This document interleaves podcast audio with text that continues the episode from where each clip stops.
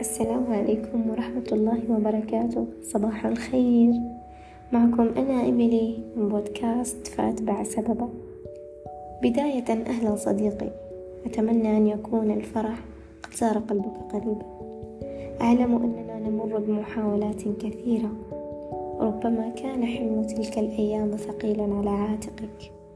ولكن تأكد أنه بعد كل هم سيأتي الفرج. فما بقدرك عنك زوائل ولكن لا طعم للحياة إلا بكدر. أرأيت صبحا أشرق دون أن يسير في الدجى؟ قل لذاك المحيا أن يبتسم فرب ضارة بعد الوجع تنفع.